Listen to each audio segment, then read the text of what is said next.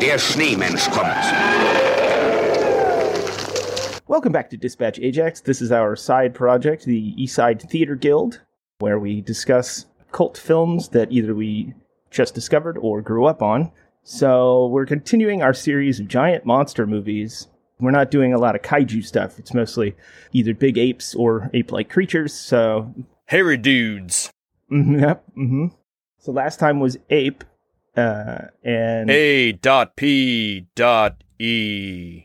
this time around we've got Yeti, giant of the 20th century. Yeti. which isn't really a very controversial statement because both of those things were true. He was giant, and it was made in the 20th century. So, Il gigante del vante secolo. yes, and it has gone by a couple other names, including uh, in some areas it was just called Iceman. Iceman. Yeti can be my wingman any day. I, I would like to see that guy flying a jet.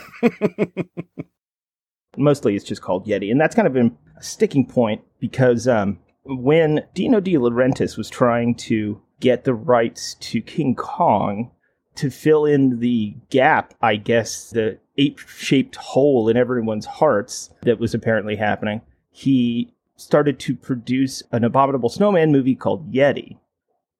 And then this Italian director, was it Frank Gianfranco Parolini, Gianfranco Parolini. He. otherwise known as SpaghettiOs with Franks. That's true. Yes. I mean, it's the national dish. Fact. You double check us on that one. Do the math. Apparently, uh, he was talking to an associate of De Laurentiis who let it slip that he was making that movie. And so while De Laurentiis was like in pre production, this guy just cranked out a movie called Yeti uh, in about an afternoon. and uh, went on a huge blitz for it. And, and uh, apparently, De Laurentiis was not pleased, but mostly because he saw the movie. As far as those kinds of B movies go, this one was at least, for the first like three quarters of it, pretty entertaining, considering nothing happens in it. Sure. It has elements. I I think you probably dug it more than I did, but Oh, sure. The trailer's great. yeah.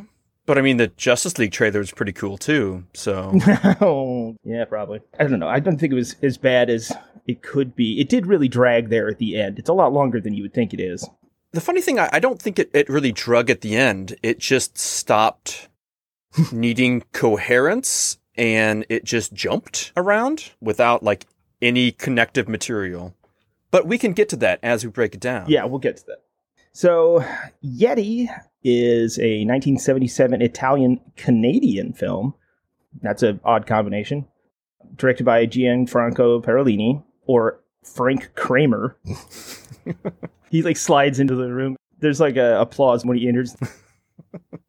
Who is also a co-writer, and it stars Mimmo Crao. Mimomo. He's the titular Yeti.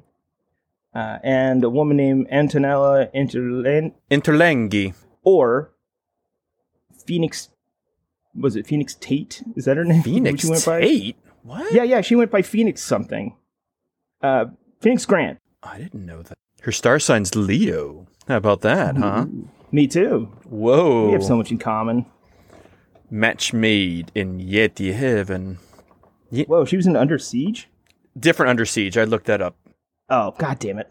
Yeah, no, it was in 1980 Under Siege. It's about a bunch of criminals doing a bunch of robberies all at the same time. I saw it in hell. It's where we broadcast from every week. So I did find another site that seems to have Phoenix Grant as her name as well. Now, where that name comes from, I don't know. Yeah, uh, I wonder if she knows that she's called that. It's an awesome name, though. That is a pretty badass name. Yeah, Phoenix Grant. She was in City of the Dead. I think was the only other big thing she did. She's just that kind of actress, Italian B movie actress. Yeah. Pretty classic. Yeah, and so the, the it was filmed mostly in Rome with some on location footage in Toronto. And you know how you can tell they're in Toronto because everybody's carrying a Canadian flag. That's the only way you can tell. Apparently, they shot a lot on the. Uh, they superimposed it, if you couldn't tell, right onto Canadian footage. They're only shot from the waist up, and everyone else is in frame completely. So it looks like they're standing in a hole. Why, what was with the parade? It was like they were shooting a Oh, parade we'll, and they were. we'll get to that. Ah, is this carnival? What is happening? No, we'll uh we'll get to that. Okay, so this is uh, once again just another cheap King Kong knockoff, which is kind of the point of the entire exercise that we're doing here. But this one is a instead of being Korean like Ape. Interestingly enough, I saw a lot of reviews online comparing this to Ape, so it was a, probably a good follow up. Yeah, I can see that. It's a spaghetti horror, and it was this movie was conceived and recorded to be out by Christmas the year after De Laurentiis' King Kong. So in just a few months, they slapped this bad boy together, but you couldn't tell from the quality. Uh, it's top notch. Uh huh. It basically follows beat for beat King Kong, but without the pathos, without the stakes or motivations. Are you saying that Mimmo's face, mouth agape, eyebrows jumping up and down, hmm his eyes that are sometimes brown and sometimes blue, depending on the. Depending on the scene. Yeah, there was a lot of that too. There's a lot of like people's clothing changing in mid scene. That seemed to happen a lot. Yeah, there's one major, major plot point that come that they just completely abandoned for a bit, just because they didn't have their editing on straight. Let's get to it. Let's jump right in. Let's jump right into Yeah. Yeti. Yeah, And you have to say like you have to say Yeti. Because that's how everybody says it. yeah, you could tell they were Canadian because they said. Yeah, Canada check. Molto Yeti. No silly Canucks. So, we open the film with stock footage of glaciers falling into the ocean. And not the Carmina Burana playing. Oh man, at first that was kind of throwing me off because I was like, wait, is this kind of sounds like Conan?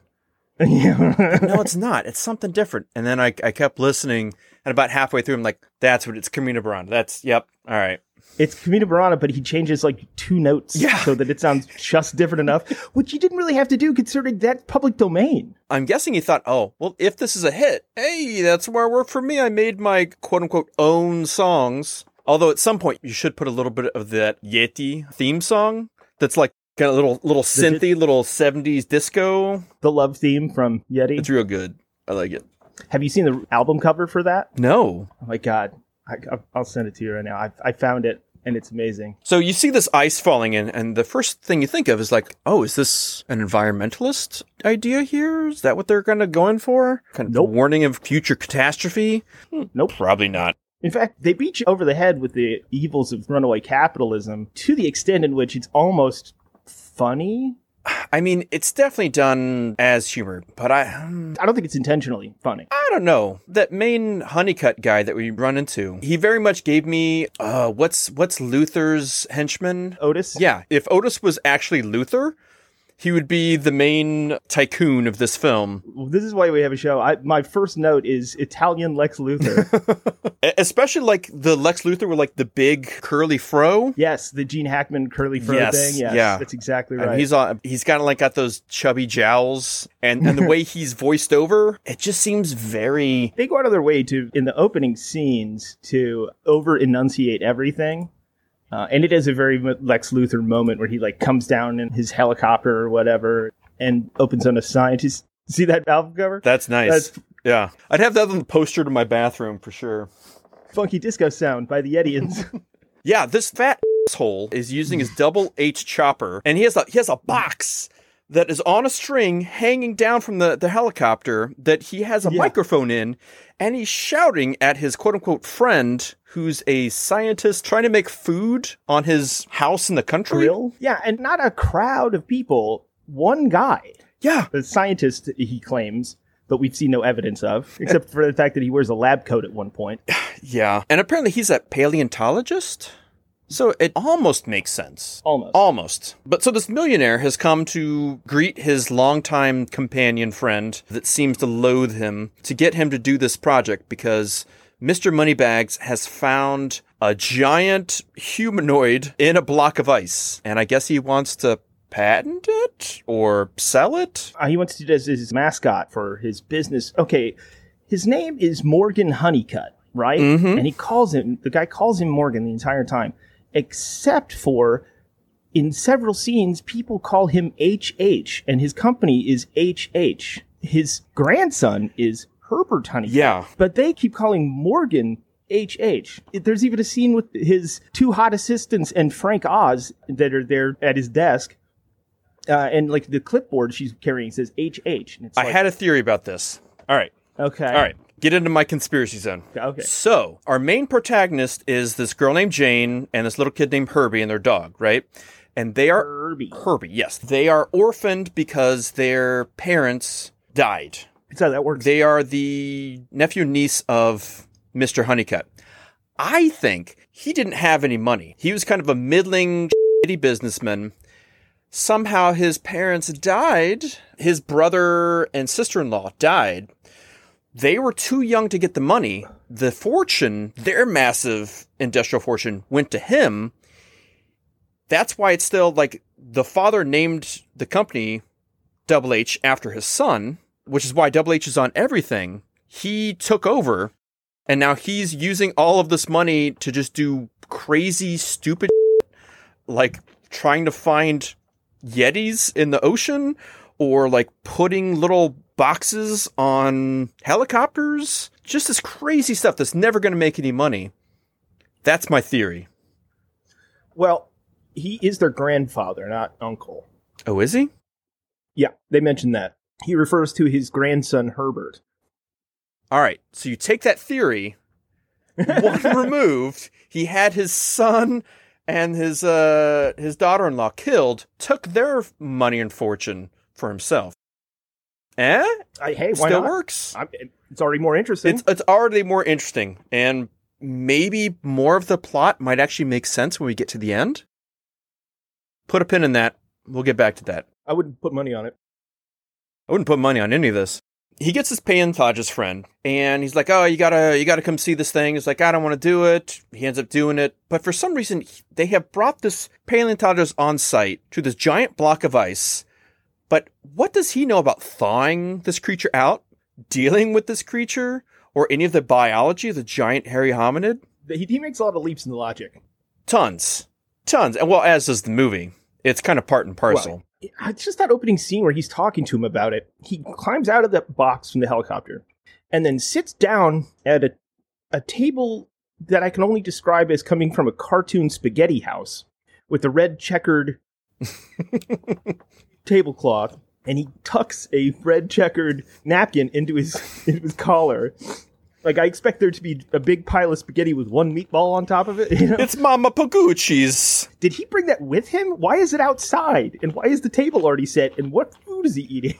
I also what? Why is this paleontologist going all day to make this one big meal for himself? Because it's a it's a huge table filled with stuff that's only for him. Yeah, except that the only thing that ever seems to actually get eaten is is one egg, Yeah, it's like the starter egg. which is bizarre because I, I kept thinking like, what is he what is he doing to that egg? Because at first you think it's like he picks it up and he cracks open the very top like it's a soft boiled egg, right? Mhm.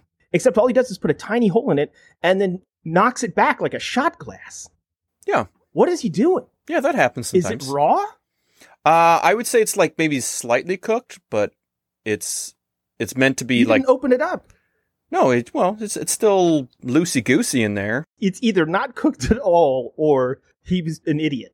I don't really. You, you drop an egg in boiling water for five seconds, take it out, let it cool. All they did was kind of sanitize it. Really, Yeah. really wasn't much else. Eh, you know, he's it's his rocky morning routine. But even that, just put it in a glass. What's the point of that? Ah, that was bizarre. I mean, I've had a raw quail egg at a sushi place, but at least they put it in a shot glass. You know? Hey, he's living his life rugged. He ain't got time to sure is. clean no glasses. Yeah. And so they kind of discuss it, and basically they've introduced the idea that who they call HH, but is actually Morgan Honeycutt, is some sort of billionaire industrialist who, as far as I can tell, only owns grocery stores.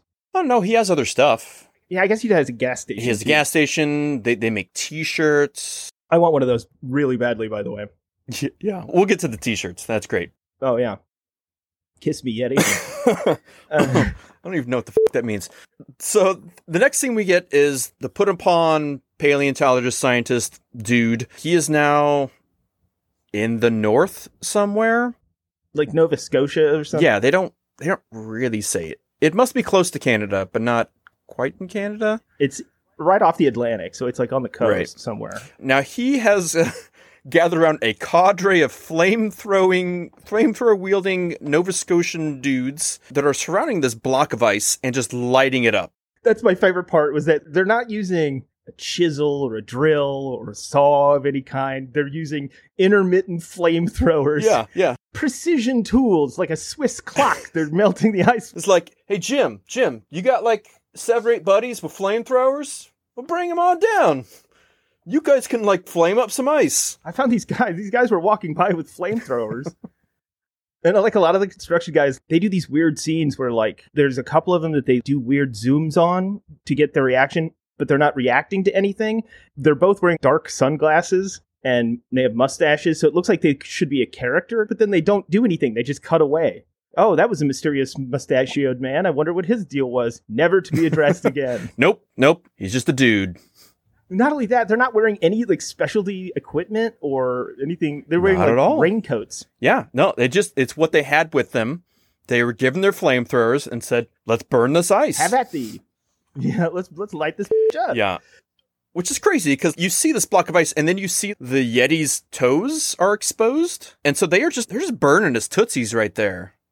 Oh yeah, they're, they're incinerating this. Oh, guy. yeah. the weird thing from that scene. How did they find this thing? Because he was like buried deep under the ice, as they show, like in a glacier. And they didn't say like, oh, part of the glacier fell off, like they show in the opening credits, uh, and then he was exposed or whatever. They can't tell what it is, or well, they they can somehow, but like you, you can't see what it is or how big it is. And they claim that the little kid Herbie found it. How the f- did he find it? What what was he doing that he found a fifty foot yeti I think, I think they're just, buried under ten feet? I think they're just like, hey, Herbie found it. Hey, good for Herbie because he's a little mute kid with dead parents that his grandpa stole all their money. Yeah, they're just making him feel good. They do show at the right after the glacier at the very beginning. They show a boat. I think it's the the idea is that the boat found the ice and is owned by Honeycutt, and then I have to make those connections myself. The film certainly Yeah. doesn't point them out. No, but they go out of their way to say multiple times that Herbie found it. You know, his grandfather says it, and then Jane says it to the guy that ends up being a villain. Spoilers. Oh, yeah. Well, I'm sure everybody's on the edge of their seat for this one. They go out of their way to say that he did it, but then don't tell you how or why or what he was doing. That's because I don't think he actually did it. find it. I think they're just buffing him up. Well, but he he's not around when she says it to the guy. She just says it to him, and so is she going to take this secret to her grave or something? I mean, what's the point? I, I I just what Well, what's the point of a lot of this stuff? what activity could a twelve year old boy be, you know, caught up in in which he finds a fifty foot yeti buried under ten feet of ice? Well, on top of that, what better place to have this billionaire's relations walking about in the form of this mute preteen and his almost adult sister? Shouldn't they be in school? Shouldn't they be something somewhere? Even just supervised? Not just walking in and out of the flamethrowers? Yeah, they have just random people. They're watching them shoot it with flamethrowers. With like, there are no barriers set up. There's no like traffic cones. There's no like, or even anybody to say, "Hey, keep a distance from the flamethrowers." They're just like standing right next to the people with flamethrowers. Yeah. It's Uh, ridiculous. Like, there's people like tailgating. They're flamethrowing this damn yeti. The only thing I could think of is like maybe it's a yeti graveyard. It's just this field of yeti corpses all over, and he just stumbled upon one of them. He was gonna find one eventually, you know. I like that idea better, but I don't think that's what happened. I don't think so either. If this was a part of the evolutionary branch, where did that go off the rails? All right. How did we go from early hominids to 50 foot tall? That's another thing. I, they keep vacillating when they're talking about this. That sometimes it's the mythical Yeti of the Himalayas, right. which would mean there are others that have survived, and this one just happened to fall into ice, and that there are other, I don't know, anywhere between 50 and 100 foot tall Yetis walking around. Or, That's the first one we ever found. yeah, or this is some kind of missing link distant ancestor. But again, it doesn't explain how, you know, it's 10 to 20 times the size of a normal human. yeah. That part is a mystery. and then it's funny when he thaws out, he looks like Robin Williams shirtless. So when they're melting him, at first he's in just a big block of ice. And then eventually it's just a block of ice, the exact shape of the Yes. Yeti. Even the facial features. Uh, How'd you manage that one? That's impressive. And then for the last bit of thawing out, well, obviously, let's bring him back online if only for a heartbeat. Mhm. So what we need to do, Naturally. obviously, we need to put him in this giant cage. Which looks like the Wonkavator. it really does. Or like the oh, what are the the water cages that magicians use? oh, like in uh, the Prestige. Yeah, like in the Prestige. It looks just like one of those. Okay. Yeah, except it's a trapezoid, not a rectangle. It's really No, weird. I don't- well, it it truly doesn't matter. No, it is. I'm looking at it right now. All right. So they put him on the, this helicopter, and then they haul this giant man to his quote unquote natural habitat, which is X amount of feet above sea level. yeah, Because this is where the air some- he would be used to breathing would be, or some such. Uh, or something. And not only that, but it's weird that they're like, well, we captured him at his last heartbeat. He was frozen or whatever. I'm like, okay, well, then that usually means you're dead. So he starts to die when they pull him up. That's why they decide to take him up higher. But then they're like, oh my God, his heart is slowing down. Here, let's stimulate his brain. Wait, what? Yeah. I, I, Why? why? they decide to like shock his brain and then shock his heart. They shocked his brain to get his heart moving. I think they also did some heart stuff too. I feel like I remember that happening. some gross heart stuff. the whole time I was watching this, it's like, all right, I'm trying to play this out. Like, if I was in Jurassic Park and we had this dinosaur that we thawed from molasses or whatever, would I get. Sam Neill to then do surgery on this dinosaur to bring it back to life? That doesn't make any sense. Probably find a doctor. Yeah, i- is somebody who knows some type of biology, not a guy who takes bones out of the ground. Yeah, he also knows about hearts and lungs and brains, but that's because he's interested in taxidermy, completely unrelated. of course, this helicopter is very, very obviously a model helicopter. I mean, we're talking like what? same level. I mean, it's like What? you can't literally see the strings, but you might as well be able to see the string. I suddenly have two questions when they're raising him up like that. The first one what bygone era of Earth's history led to the evolution of a giant Italian man with Bee Gees hair? I love his hair. His hair is it's, It's fat- amazing. even after being under the ice for a million years. They say it's perfectly coiffed. Honestly, when the first time he becomes conscious, after he stops yelling, he literally touches his hair and puts his fingers through it. This is a plot point. He like mm. mo- brushes it away from his eyes and looking longingly at a character. he gets a comb at one point. Yeah, yeah, we'll get to the comb. Oh my god. Um, and then the other question was, why does he keep changing size? Because in this scene specifically, he goes from seemingly nearly 500 feet tall to about 10 foot tall, depending on which shot you're using and which angle you're at. That is one thing with these kaiju esque movies. It's all depending on whatever scene, whatever they need to be happening in the in the plot, and it's maddening. From scene to scene, not even, oh, in the first act he was this size and in the second act he was a different size. No, it's literally like you cut away with the camera to another shot and he's 50 times larger than he was before. Yeah. And especially when they start dealing with the actual physical props, like with his giant hand.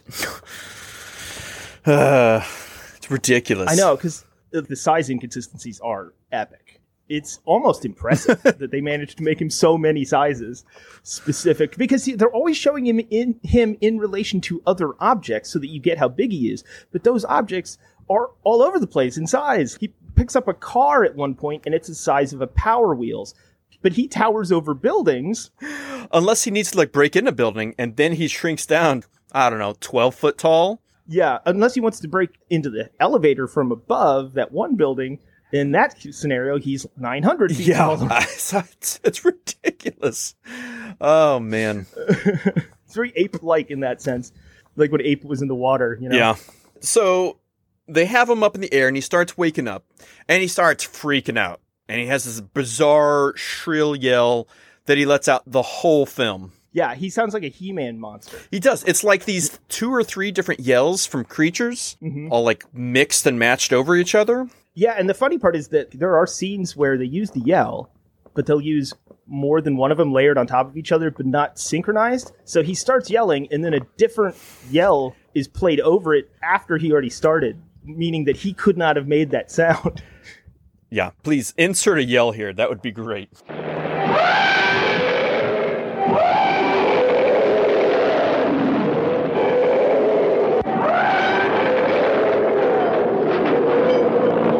Works fine because um, pal Mimmo there, basically he's just slack jawed the entire movie. I was watching. I truly don't believe he closed his mouth during the whole film. He didn't seem to. He had prosthetic teeth in too, and he did a fake underbite thing, um, which I guess was an artistic choice. I mean, hey, at least he was taking it seriously. I guess somebody was. No, he, he was. In, I will give him this. He was invested in his character. He does the most that he can with the expression on his face, with the makeup and the teeth and the hair that he has on. Yeah, he's the only one trying. I'm I'm not going to knock him on this one. Wasn't he in Jesus of Nazareth? Yes, yeah, he was in the uh, the TV version of that. The Probably the same hair. but this was his last feature film that he worked in. Really? Die or something? No, he just stopped working. He saw this and was like, "You reached it. It's it. That's it. Going out on top. You're on the mountain, baby. There's nowhere else to go but down." Oh man. So then they're in the helicopter, and he starts freaking out because he's waking up, Mm-hmm. and he's like thrashing around in the the cage thing. At one point, it goes into his mouth. The, one of the bars goes into his mouth. Did you see that? I loved it. And he just rolls. What they it. do is they have a huge hose that is connected to a ton of knockout gas inside the helicopter. where they were carrying it, I couldn't tell Uh, you. who knows? Uh, they turn on the gas. Oh, the gas isn't working, and they're like, "Oh, we left the the front of it open." So they hit the power button to turn turn on the window to close the thing so the gas will stay in. And his head's kind of out of the box, and so the window goes right up into his mouth. He goes along with it. He bites down on the on the bar that's the, separating the Oh, it's window. good. He rolled with it, man, like a pro.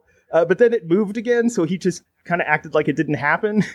And of course, his box keeps changing sizes too. Of course, as does Of course everything. it does. Yeah, and the weird thing is, so they're in the helicopter, and he's thrashing about, and they lose radio contact with the ground. Why? Mm. when he settles down, they're like, "Oh, sorry, we lost contact with you for a second. Why? What what was happening to cause you to lose radio contact? It was just a large man shaking a box. I don't. It was Yeti magic. It's a Yeti, Morgan. there was no rhyme or reason for that whatsoever. You know what there also wasn't rhyme or reason for? The movie. Well, yes. The the most glorious scene they were all waiting for. Everybody is in their seat. It's 1977. You got your popcorn. Biggest movie of 1977. Yeti is down on the ground. The camera is panning up from his feet. Uh-huh. We're going up the backside, up his legs. Oh, we're getting there. We're about to see it. It's coming to us. Uh, nothing. Just a bunch. It's a hair belt that we got. He, he's wearing like a hair diaper. Where is Madangle? I mean, we paid admission to see that Wing Wong man. I- like I, I can only imagine how disappointed everybody in that audience must have been. at least half. Yeah. That's what I was excited about, and it didn't come to me. Well, and then the female protagonist, Jane. Jane. Uh, Herbie's jailbaity sister. At one point, obviously the Yeti like befriends her because of the Fey thing, and the guy we don't even know what the guy's role in the film really is. The guy, the more famous actor that you think is a good guy, he's just like the.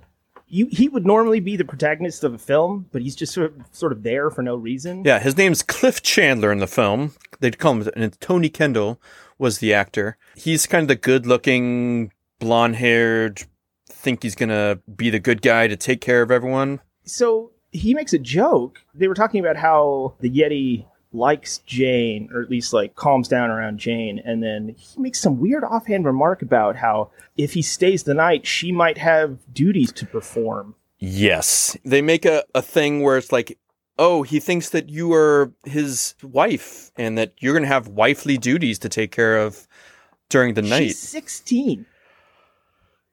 She's sixteen. Yep. Uh, mm. Although the age of consent, you know, 10,000 In years Italy. ago in Italy was three. So, Uh, you were just a gelding then. It, and not just the character, but the actress was actually 16 years was old in that movie. Oh, wow. I didn't know that. She was 16. You want to hear something crazy? She that was not her first movie. Well, I guess it was. She was introducing her, but she was in some other projects or whatever. She got married at 15. See? See? So she was already doing her wifely duties. So, There's nothing about that scenario I like at all. Uh, that was very off-putting. Yes, yes, it was. Okay, so they go to. They've come down. Yeti's awake. He's kind of looking around. Oh, that's right. It's broad daylight. I don't know. There are a hundred people there, like machine workers, all different types of people. There's heavy machinery going on. There are cars. There's chatter. But he looks down because one lone dog is barking. ballsiest dog. That catches his attention. And then there are flashless pictures being taken. No flash. And then they decided to turn floodlights on. It is the middle of the day. It is. It's like noon And because of those, the dude flips the fuck out. with no explanation. With no Like, explanation. they, no, they don't mention it offhand. They don't say not to do that. Nothing. He just freaks out because of the lights that he probably wouldn't be able to see very well in the daytime. Did you notice the weird part about that sequence when they're first landing with the Yeti? There's a shot they use more than once of a couple of the characters w- waiting for the thing to land, and in the foreground, off to the left, are cardboard boxes stacked on top of each other that just says tables. I did not see that. with no explanation, but they damn well made sure that it was in the movie. But it just says tables. And I'm thinking, like, is this why you had that table at the beginning? Are they like some table conglomerate building tables to ship around the world? Maybe I was very confused. maybe they were just going to shoot that scene later, and this is the boxes for the the actual tables that was going to be used. We had several prop tables just in case we had to go through a bunch. They don't last long. A lot of wear and tear in those scenes. Throw it out and get a new one for each shot. Well, so much of this is confusing. So the Yet Man, he's chasing people around after being nicked by a lone bullet, and then he's pulling up trees and is shouting. But again, he's stopped by that same dog barking. Now they have this collie. He's sitting on the hood of a random car, far away from the children companions who are knocked out on the ground, which they don't show. which they don't show. It catches Yeti's attention. And so then the dog brings them Lassie style to the protagonists Mhm. who freak out, but then I don't know how to explain his eyes that he's doing, his like blinking, sad puppy dog eyes. Mhm. And they realize, oh, he's not so bad. It's okay. So he gently plucks them up and walks away.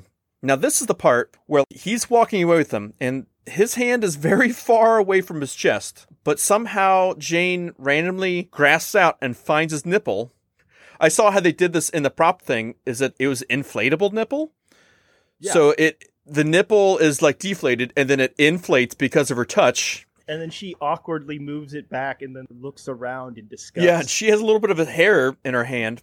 And then you see his face, and he has this smile that's like, I haven't been turned on in 10,000 years kind of smile. And his eyes are all big and bugged out. was that a necessary plot event to further the narrative? I mean, I, I, I, I, if you're gonna land anything on the cutting room floor, but Ben, they worked so hard on that nipple. that was definitely, definitely in the script. But I would say sometimes you need those things. Like when I am away from this film for many years, I will think back and say, I remember that inflated Yeti nipple. That's probably the one thing that's going to stick out for me. well, it stuck out for him. there you go. That's like a centerpiece prop. I mean, they staged that. You know, actual prop makers had to construct that and then shoot that, probably with more than one take. Like actual human beings were involved in the creation of that scene. It's baffling. It's one of a kind. You're not going to get giant Yeti nipples in any other film, will you? Yeah, I guess that's the one and only. And as far as we can tell, it's his one and only. That's the only nipple we see, just the one. Yeah. And then Jane tries to patch up his horribly bleeding hand, which I kind of don't understand because he just got shot with a rifle, like a small gauge rifle, and he's 50 to 500 feet tall, depending on the scene, and somehow it mangled his hand and he's bleeding all over the place. Like, that's one hell of a bullet. That's not yet. That's later in the film. When when she has the spray and stuff? Yeah. No, that's later in the film. So, like every one of these films, somehow there's a crevice that's far away, and she has put them down. Nobody knows where this giant creature's gone. He just disappears yet again, like all of these movies have to do. He does it several times in the movie, too. Oh, where'd he go? He's hiding somewhere. He's 500 feet Yeah. tall. Where is he hiding? Oh man, You didn't know. Oh, that's maddening.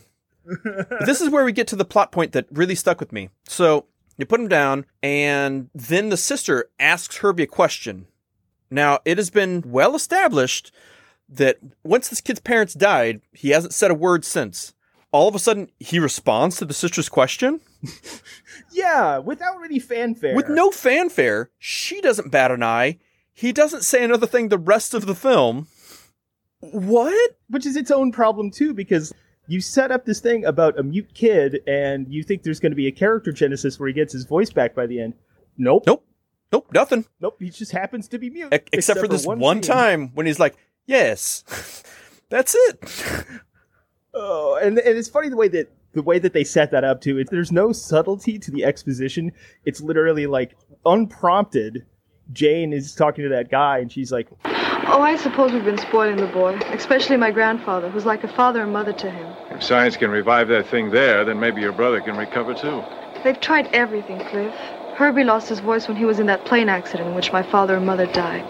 So they skipped over any necessary dialogue or scene settings where they had to uh, infer something. They just come out and tell you. Yeah. Which I guess is more convenient. I guess, but you have to do something with it. you don't do anything with it. Anything. They don't get their parents back. He, he's still a mute. And then we get to maybe the worst size disparity because they leave him there. Mr. Yeti just runs away. He comes back and he has this giant fish that he found in his hand. Like a fish that's literally hmm. the size of an adult human. At least. Just a random, you know, like cartoon fish looking thing. He leans it down and hands it to the two of them. Yeah.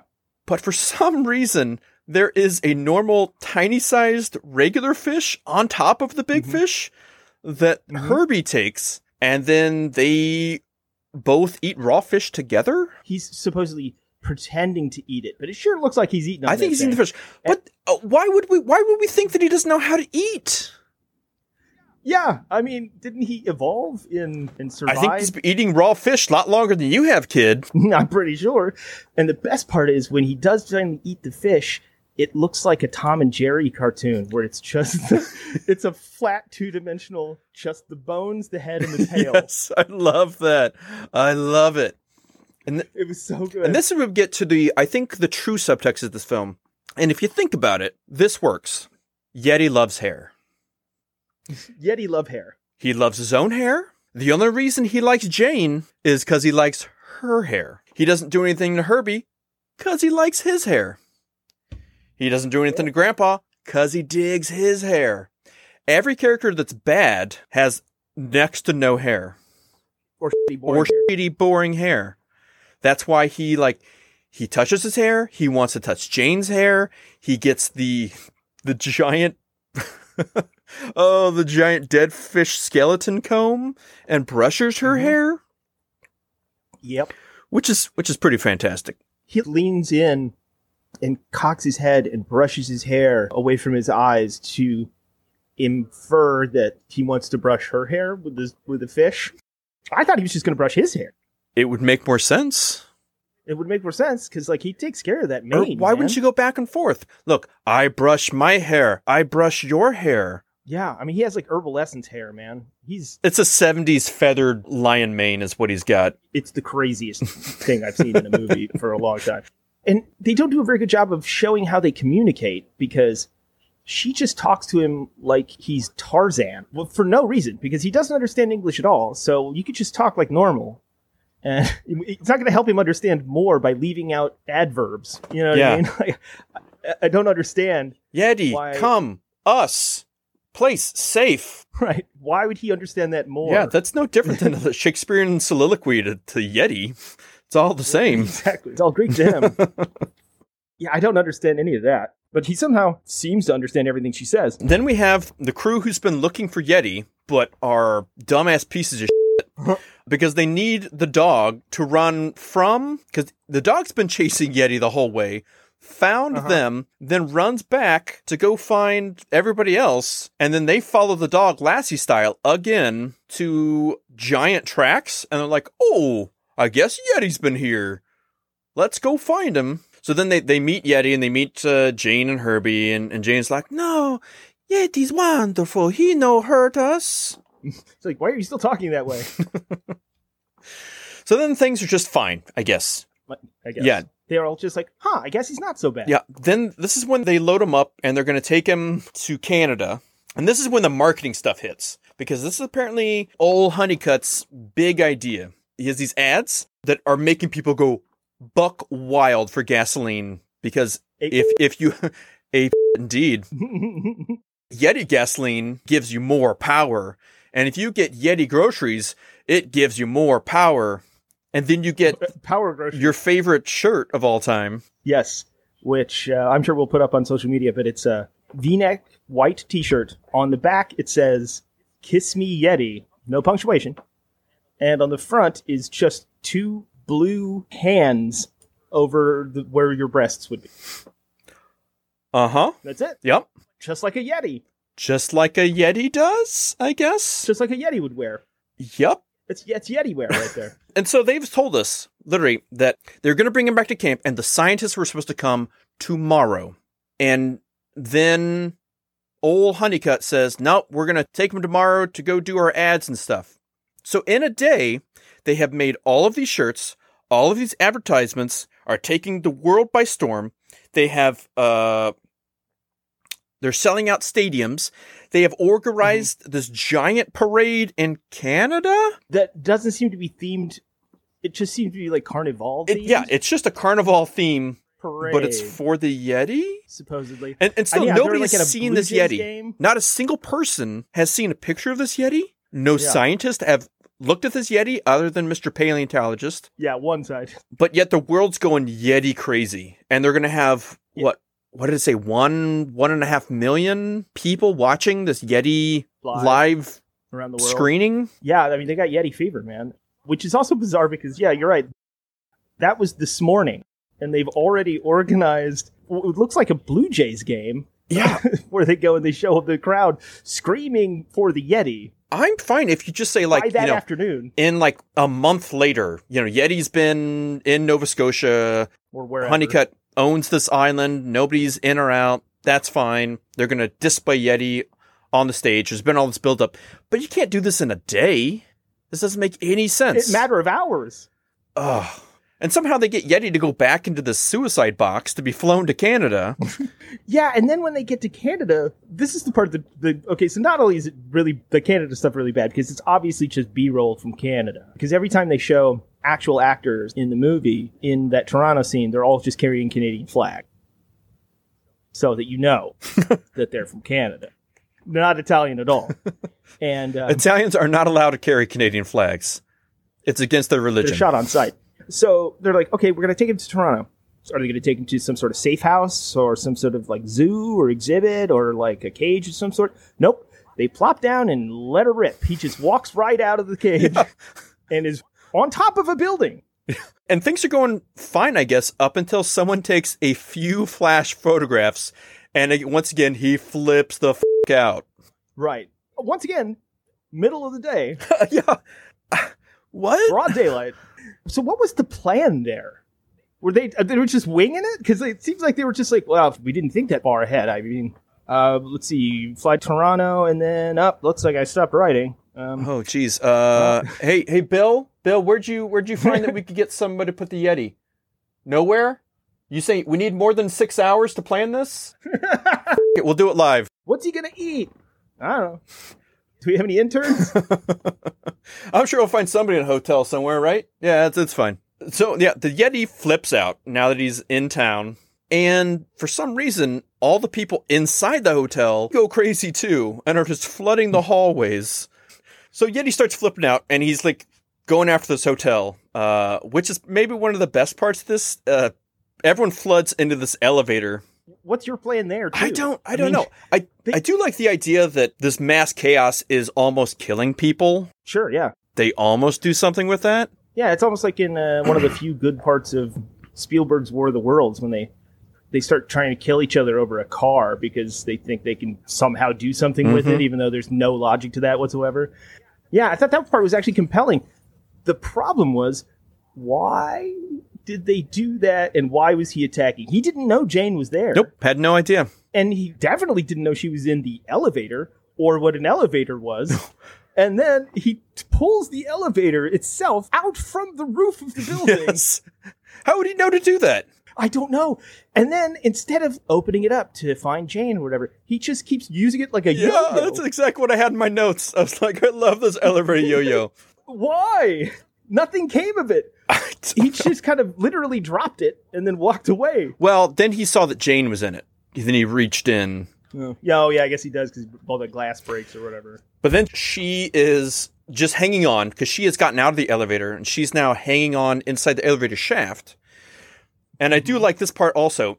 Yeti decides he's going to climb down the building. And so he is literally just like taking his feet and kicking windows in. And one after the other, after the other. And you keep seeing these people just having their cereal and watching some football. And then a giant foot smashes in their, their house. That was really good. Yeah, it was kind of like a uh, like a reverse King Kong. He's climbing down Yeah. the building, I also don't know why he was climbing down, other than he didn't like being up.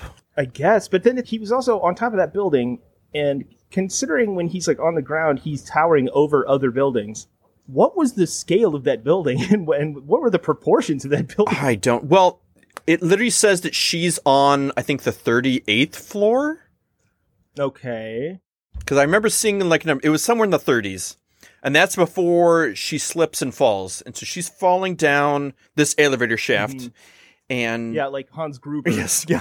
Or Mary Jane Watson. Okay, fair. Obviously, they never read Spider Man because then you see right before she hits the bottom, the big old Yeti hand plops through and catches her. She doesn't go splat though. You meant Gwen Stacy. I did mean Gwen Stacy, yes. Yes. But uh it was Mary in the in the movies. Amazing One- one of them. Spider-Man 2? No, it was Mary Jane in the in, in Raimi's Spider. I know, but it also happened in Amazing Spider-Man. That was Gwen. was that Gwen? It was once again they cast a Oh, redhead. a redhead as the a blonde, and then a blonde as the red. Yeah. Oh yeah, yeah. right. Again, that's the third time. Three, Third time's the charm. Mm, I guess. That wo- wo- It worked out so well for that movie. Yeah, but she's fine. She doesn't splat upon his giant old Not even a monkey bruise. hand. Her face is kind of dirty. I think is the only thing. Yeah, she's an angel with dirty face. Then we see like another standard trope, one of my favorite of these films. Uh, There's tons of people running away. Then you see someone stop, and they look back, and as they look back, peekaboo, he just kind of peeks out from a building, and the Like he was yeah, hiding. like he was saying, like no one knew what they were running from. Oh, and then there's that group that all runs away except for one mother and her child in a pram, and they not only don't move, they don't even like react in. I mean, they. I mean, they seem fearful, but the kid is just kind of like, "Oh, that's weird," you know, and the. And the mom's just kind of standing there, like not that they're frozen in fear. They're just they're waiting for someone to give them direction to move. like they weren't given specific instructions. The kid's like, so we're just supposed to just sit here? Is this Is it?" this it? yeah, And the, the actress like, yeah, calm. yeah, just just wait. He, the director's going to say something. He'll tell us something Oh, eventually. sh- he went for a sandwich. Sun goes. Cut. Uh, I didn't understand that part at all. And so, other than the building with the elevator that he wrecks, he doesn't really do anything. No, no. In fact, he's kind of out of the movie for a while. Yeah. Because he disappears, and the next time we see him, somehow Jane and Herbie are back because Herbie was gone. I don't know how Herbie came back. They were both back, and now they're in a warehouse, I guess. Th- So Jane's with Yeti and Herbie and the dog. Yeah. The dog's important too because I have a theory about the dog. Now, so all those people are running. Somehow, Jane calls her grandfather to let him know that they successfully hidden from the police and everyone else this giant 50 or 500 foot Yeti. They don't explain how or why. Well, I, why is obvious, but they don't explain how. And he tells them to go to the warehouse. And then he tells somebody else to meet them at the warehouse because they're already there, which they're not because she hasn't even gone yet. But that doesn't seem to matter because then they end up at the warehouse of, what is it, United Motors? Some made up car company? Yeah, I, I didn't. I didn't remember. United Automotive or something like that. Okay, so uh, here's here's the weird part. So they're in a jeep, right? Cliff and the doctor and, And professor. Uh, yeah, they they all show up there at the warehouse in the jeep. The dog is there. How did he get there? Because they climb out of the. He's not in the jeep, and then when they climb out of the jeep, the dog's sitting there. Like he teleported in from the last scene. Yeah, dogs teleport all the time. There's actually Didn't you know that? apparently because if you watch the movie, at no point other than that tiny fraction of a scene where he's trying to get them to follow him, do you see that dog running anywhere. It just sits and barks, and then I think bamfs Yeah, that's into that's the the, dog's scene. name, Bamf. Actually, it's Indio. We named the dog Indio. Yeah, I mean, I was thinking that too. Like, uh, that long before that movie even came out. so apparently, that dog can teleport from place to place because there was no scene or any connective tissue to tell you what happened to that dog or how it got all the way to Toronto. Because you don't see it until, because like when they're on the roof, there's no dog. All of those scenes in Toronto, there's no dog, and then all of a sudden the jeep pulls away, and there he is, sitting uh, like a good boy in front of that warehouse. Well, just like you don't have any connective tissue to tell you how Yeti got to this building and then Mm-hmm. why Yeti is passed out on the verge of death. Well, they finally tell you that eventually, because that's a big plot point, is that for some reason, all of a sudden can't breathe the air. He needs more oxygen. Yes, but you can't just have that just so he's knocked out. Bad things happen.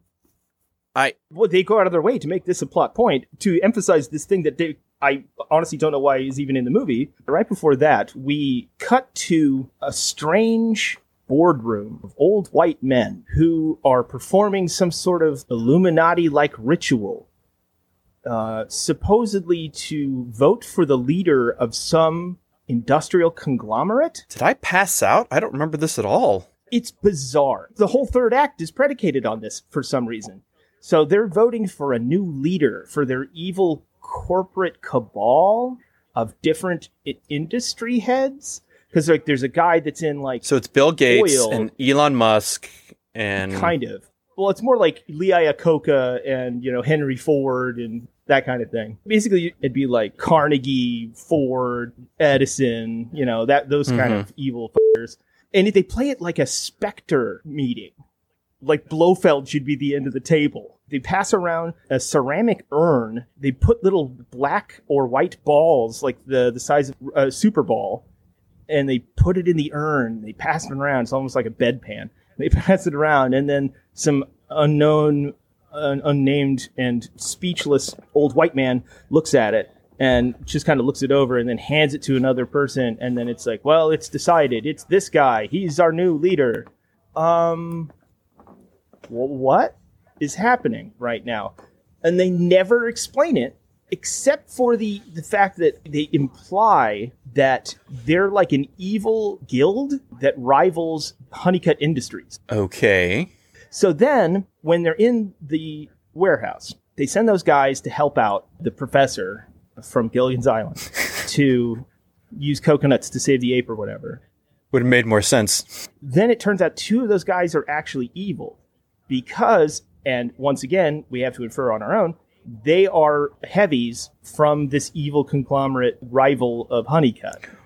Right. And so they, they send Jane out to get more oxygen because they ran out of oxygen Because they sabotaged. because they sabotaged it. And while she's away, they frame Yeti for the professor's murder. By the way, Yeti is still unconscious. Oh yeah, he wakes up just barely enough. He's bleary-eyed and he sees the way they decide to murder him is just slamming this professor's head against a box like 20 Yeah. times. which is wild. But then Jane is like, I'll go get more oxygen. I'm just off to the oxygen store. And she leaves. They don't show what they do, how they get whatever. And once again, the dog is there when they get out of the Jeep. They show up with two oxygen tanks and two, I'm guessing, police officers with no badges or insignias or patches of any kind. That's right, it's me, Yeti Cops. Uh, they're, or they're like meter maids. There's like no identifying marks on them whatsoever. So I want to know where they found two cops with tanks of oxygen in less than 10 minutes. Well, they're going to shove they were going to shove them into these rogue sharks' mouths and blow them up. um but they diverted that. Somebody has so to. Yeah, and the third one's about revenge. where did they go? Why just two cops? Because later, then the cops are called to the warehouse, and then a bunch of other cops show up, but a whole like squadron of them. yeah, I don't really know. But at this point, I don't understand what's happening. we get one of the best bits, which is frame for murder. Now he travels the wastelands, an outlaw hunting outlaws, a bounty hunter, a yeti. Uh, Yeti hunting Yeti.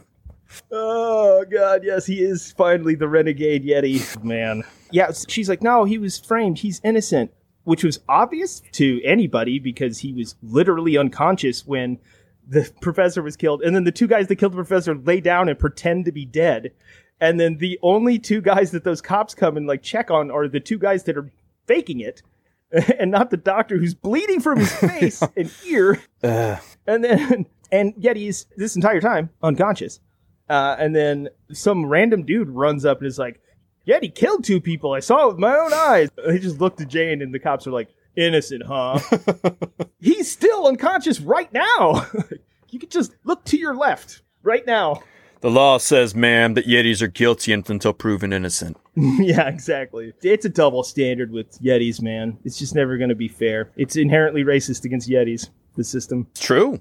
I seen it. I seen it in my own eyes. And so then they, I guess, does the Yeti es- So Yeti gets some oxygen and then he escapes. This is when he does kill those two guys because I remember this is where we get the Yeti tofu, which is like his kung fu but just with his toes. He slams one dude on the ground and then he puts his head in between his two toes and squeezes him. the weird part about that is he steps on him, which that's really all you need. That right there, I think, is enough, right? And then just lets up. And the guy gets up and stands up and looks He's at like, him. "Oh yeah, you're pretty good, aren't you?" Sweet. And that's when he strangles him. Why? Which way do you think is more efficient? Yeti vengeance is a dish best served cold. Of course, the um, the props used for that were the only expense that we can see in this film on cursory glance. They actually built a 37 foot tall Yeti mannequin that they use for basically every time you see any practical Yeti effects that aren't what would have been blue screen back then is part of this giant mannequin that they made. And I'm guessing that's where the entire budget went. Uh, it also doesn't look anything like Mimmo, and it's basically paper mache if you really look at it. Doing a bang up job there, guys. nailing it. They actually had that. I was looking it up uh, for for promotion for the film. They had that touring around at movie theaters, so you could go and take pictures. I found people taking pictures of them in front of you know thirty seven foot Yeti man sculpture, The Yeti man, the Yeti homeless man. the Yeti vagrant. Yeah, he does. He's kind of like a Yeti hobo, which kind of is true because he doesn't do anything in the movie. See, like that's the, one of the weird things that separates this from other King Kong knockoffs.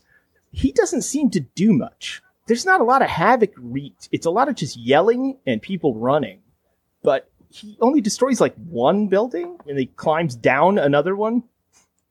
Yes, That's yeah, about it. Yeah, that's it. He destroys a car which explodes and that's one of the best scenes in the movie is that he destroys a car by once again we're having scale problems. He sticks his hand in the back window picks it up and it's huge in his hands. It's about half the size of him. And then he flips it over so that it'll land on the ground and i assume crush whoever's inside but before it even leaves his hand, it explodes in a ball of fire for discernibly no reason whatsoever. And then it hits the ground. And of course, it's on fire, and the whole thing is a train wreck. So It's a car wreck, actually. it's a well, car wreck. But they didn't even take a second take on it. They were just like, it. We got the pyro guy for one day. Yeah, I'm not doing it again. Dude, you want to do it again? That's your problem. You can pay me for two cars. Uh, I'm taking my 30. so they, um, I guess you can make an argument that cars in the 70s were a lot larger than they are now. Uh, and that's the problem with the scale there. But No. Like so many things. Like we're going to get more scale problems here in a second. But uh Mhm. so Yeti's now on the run again. He just disappears. again, they can't find him. No, he was knocked out. Literally running the streets. He got his oxygen. I think he got some nos from the Fast and Furious dudes, and then he bailed. and while this is happening, Jane, Herbie, and the dog have then been kidnapped, I guess, by Cliff. Cliff, the number two guy to Honeycutt Sr., and Cliff, the suave, good looking, boring dude with boring hair. He's actually a secret bad guy. Wow, wow. Mm-hmm.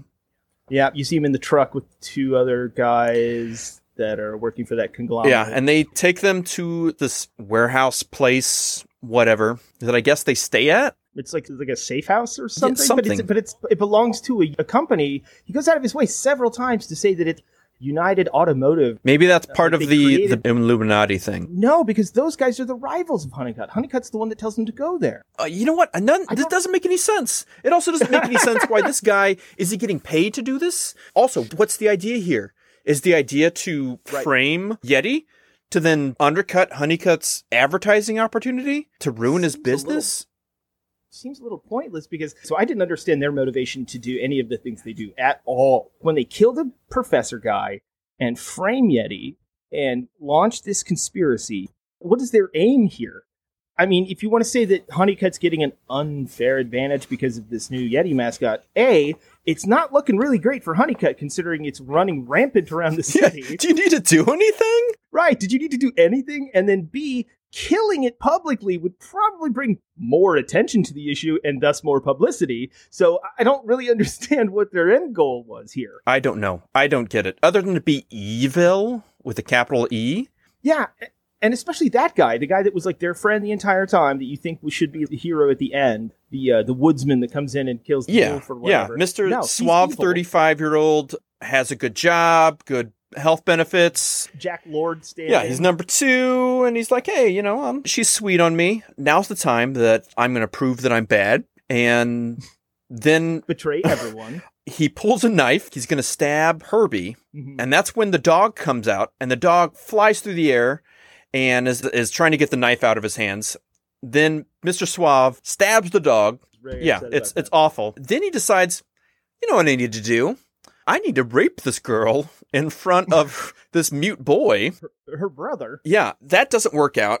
She's able to fend that him off. Underage girl. So he's like, oh, well, that didn't work exactly how I wanted. I guess I'll just choke the bitch to death. And that's just what's happening. He's just choking her for no reason. He's just going to kill her. What is the motivation for any of these characters? I have no idea. Then we get our latest size scale problem as Yeti punches through the wall. He's found them. I don't know. Maybe he sniffed their hair in the wind. Maybe he's a creep too. I think he's a super creep. He punches through the wall, one big fist, and then somehow the building either gets a hundred times bigger or Yeti shrinks down because then he just kicks down and punches through the, the whole wall with his whole body.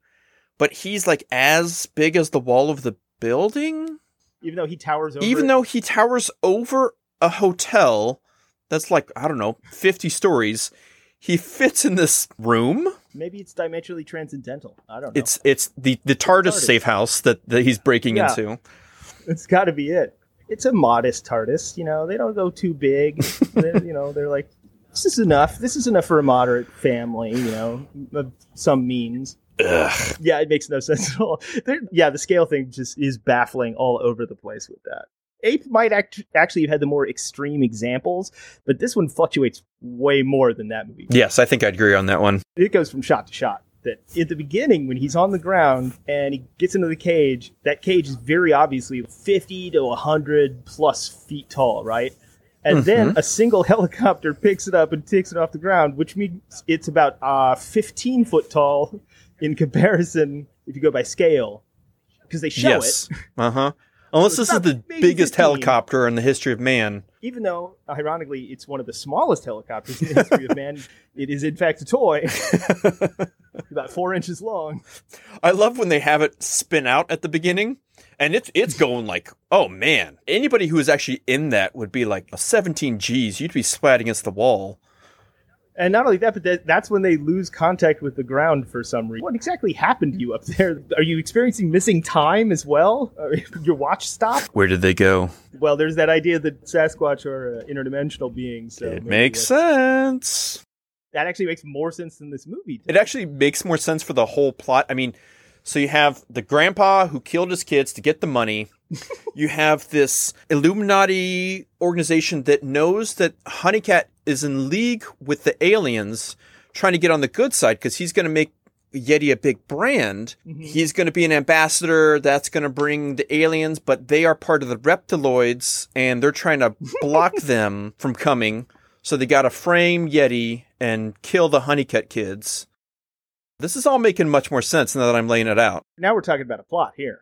Yeah. And also, that dog can apparently slide between dimensions. That explains why you never see him travel anywhere. This also explains the next bit, which is we're rounding out the end of this film. So Yeti fends off the bad dudes. I think he kills them. Am I right? Uh, yes, he steps on him. He actually Yeah, squashes yeah. him, and they cut away from it, and she Jane's. Oh, yeah. Jane- Jane reacts. Ew. And at this point, Yeti realizes that the, the dog is dead.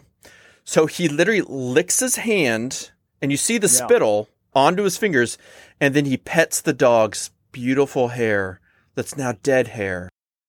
And then you see the cops have come. The army cops, there's a bunch of cops now who all have their Uh, rifles and shotguns pointed up at Yeti. It's obviously the Canadian police yeah. yeah. And they're gonna they're gonna shoot that Yet. shoot you yet. But Herbie runs to Grandpa, and then you see that Jane is communicating mentally or something with Yeti. And Yeti's like, he gives the sad eyes to the cops. Smizing, I is what they call it. And because of the sad eyes, they're like, wait, maybe we shouldn't shoot Yeti. And this is when Jane utters the brilliant, best line of the film Yeti, Yeti. boy, girl. Boy. Thank you, Girl. but this world is not for you. Thank you. Go away. But please, go away. Go away. This world is not for you.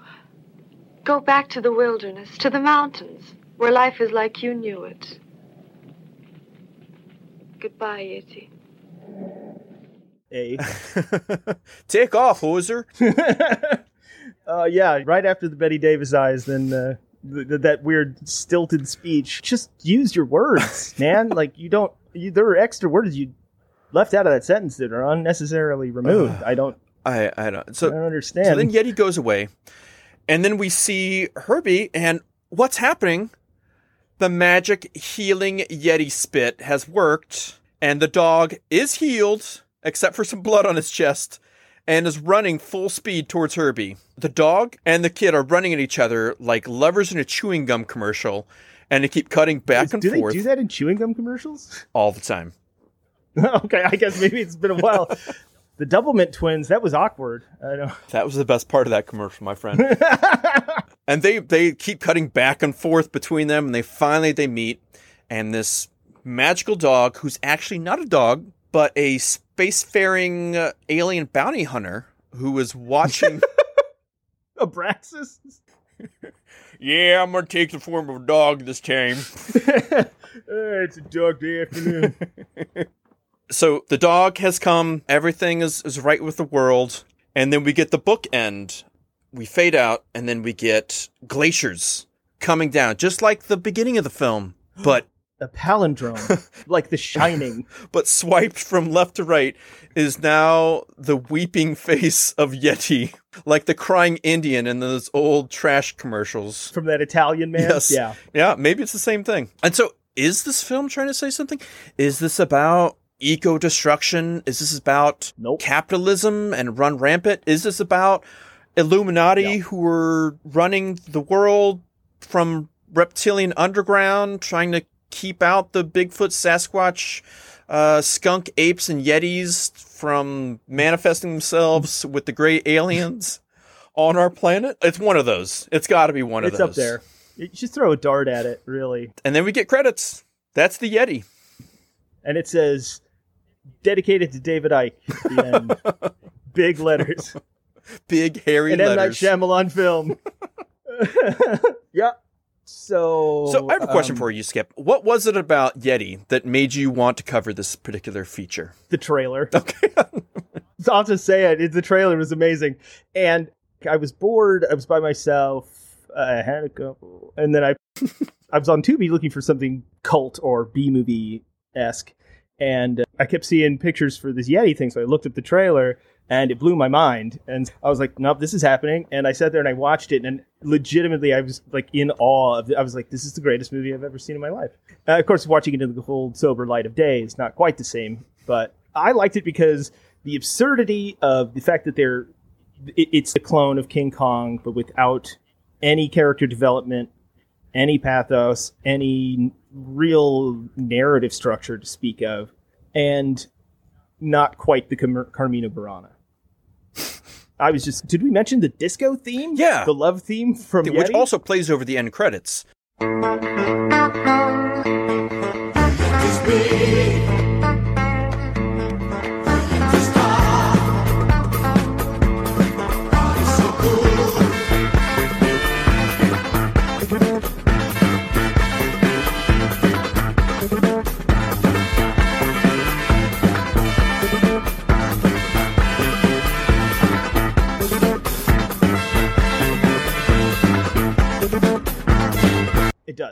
Is great. The disco love theme is, is just it's great. I could dance Kotter style to that. Mr. Kotter. Actually, you can find that soundtrack. So I was looking up where you can watch it. It's on Tubi, obviously. That's where I found it. But you can also get it on DVD. It came out in 2014 on DVD. And I got to read some of the reviews for it on Amazon. But you can also, because of a 2017 uh, remaster, you can get it on Blu ray the Amazon reviews are funny because essentially no one has any to say about the movie. Some excerpts. Uh, let's see.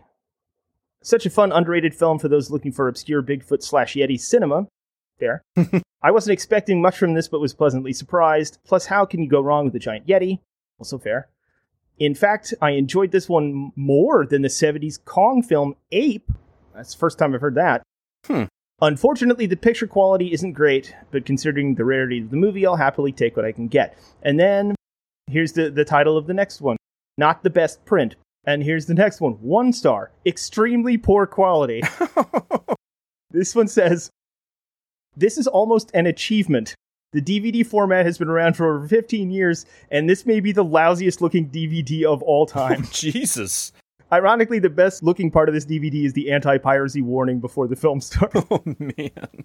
And then the one right after that. The title is And Now a Puzzler, which is worse, the quality of the print or the movie itself? And then the next one is This film deserves a better release. And then the one after that, Shameful DVD for a wonderful trash film. then the one after that, rated one star because there isn't a negative one star option. that one is funny too because it says, I love this film and I too own a bootleg I purchased from eBay. The bootleg version is much higher quality than the one I received today. I can't even describe the problems with this DVD because I don't have all day. However, this case is somewhat professional. The case, the actual DVD case. Uh, possibly in the near future, someone will take the time to release this film professionally. Until then, stay away, in all caps, from this version unless you have cataracts that will keep you from seeing this mess. Oh Jesus. so apparently, nobody really has any complaints about Yeti, but apparently the DVD copy sucks. May, maybe they just they couldn't see it, so they didn't know how bad it was. Put that in movie in 4K. Do you think it's going to look better? Not a chance. I mean, all those blue screen scenes, are they going to suddenly look realistic? Not everything needs to be HD. No, no. Sometimes, it's, I mean, just going back and watching old shows, you're like, boy, I'm glad this was in SD because now I can see their makeup lines, you know, like where, where the makeup begins and ends. Um, so I'm going to look up the, uh, oh, the the Blu-ray is on sale for $20. Too much. 33% off. Too much. It has been, uh, it's an anamorphic. Does that mean it changes into cat people? I'm hoping so, or cars and trucks, maybe. I'm not really sure. uh, apparently, er- nobody has any complaints about the Blu-ray, so apparently that's the that's the one. They, several people do mention Barry Gibb and the Bee Gees, though. So Well, I mean, he stole his hair. I mean, it's right there. Oh, oh, here's one that says uh, a huge improvement over the DVD. So that person bought both copies. That is a f- fan, my man. Yeah, that is a fan. And this one person, oh man, in the year 1984, I was six years old when I first watched this film on videotape. Bad punctuation. I was fascinated by this film, period. This film is also available on YouTube, but the quality of this Blu ray is top in all capital letters.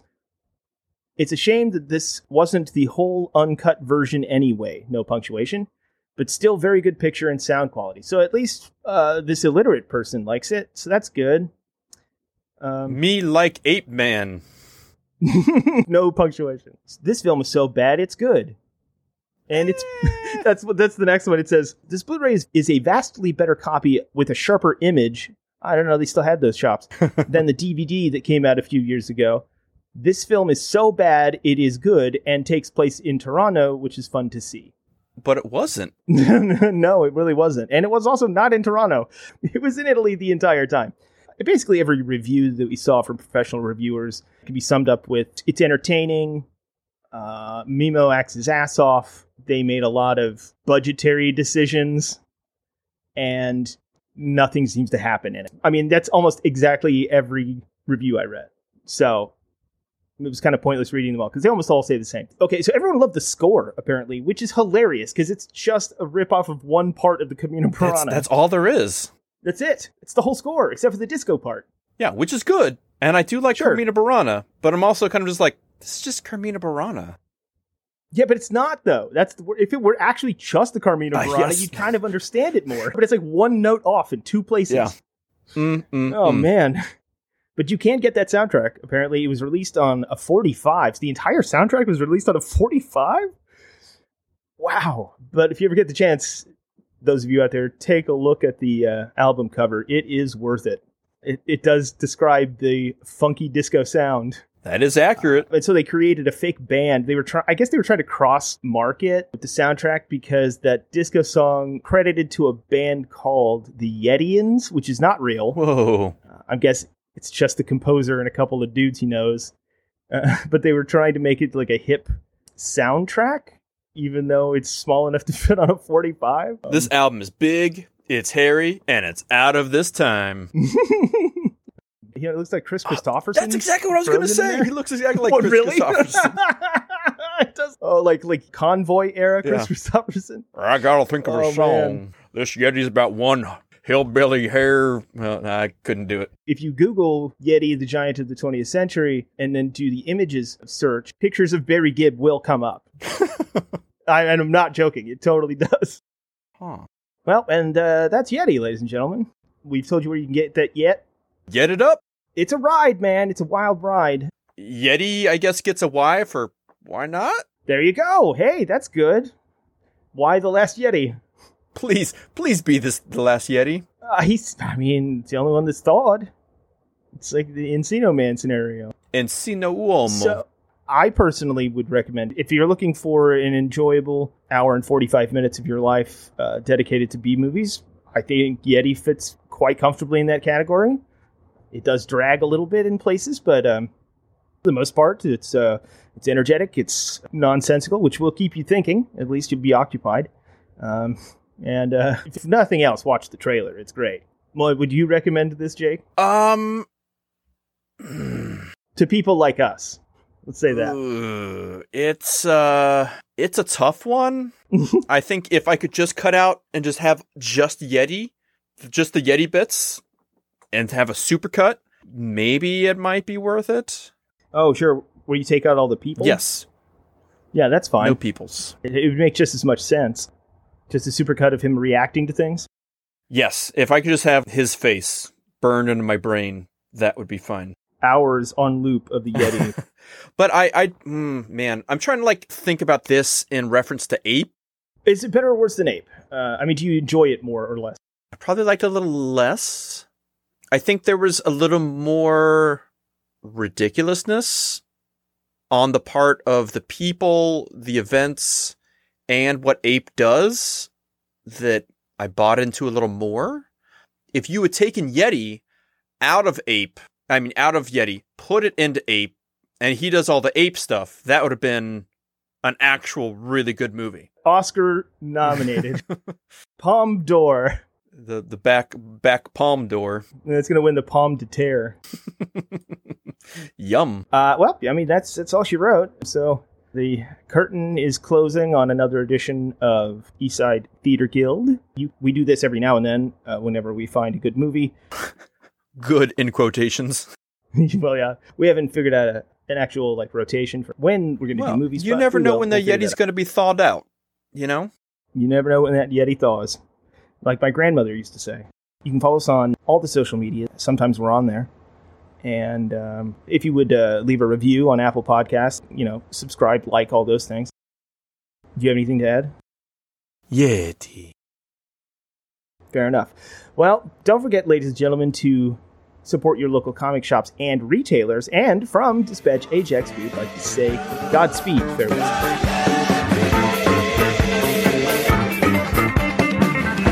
Please, go away.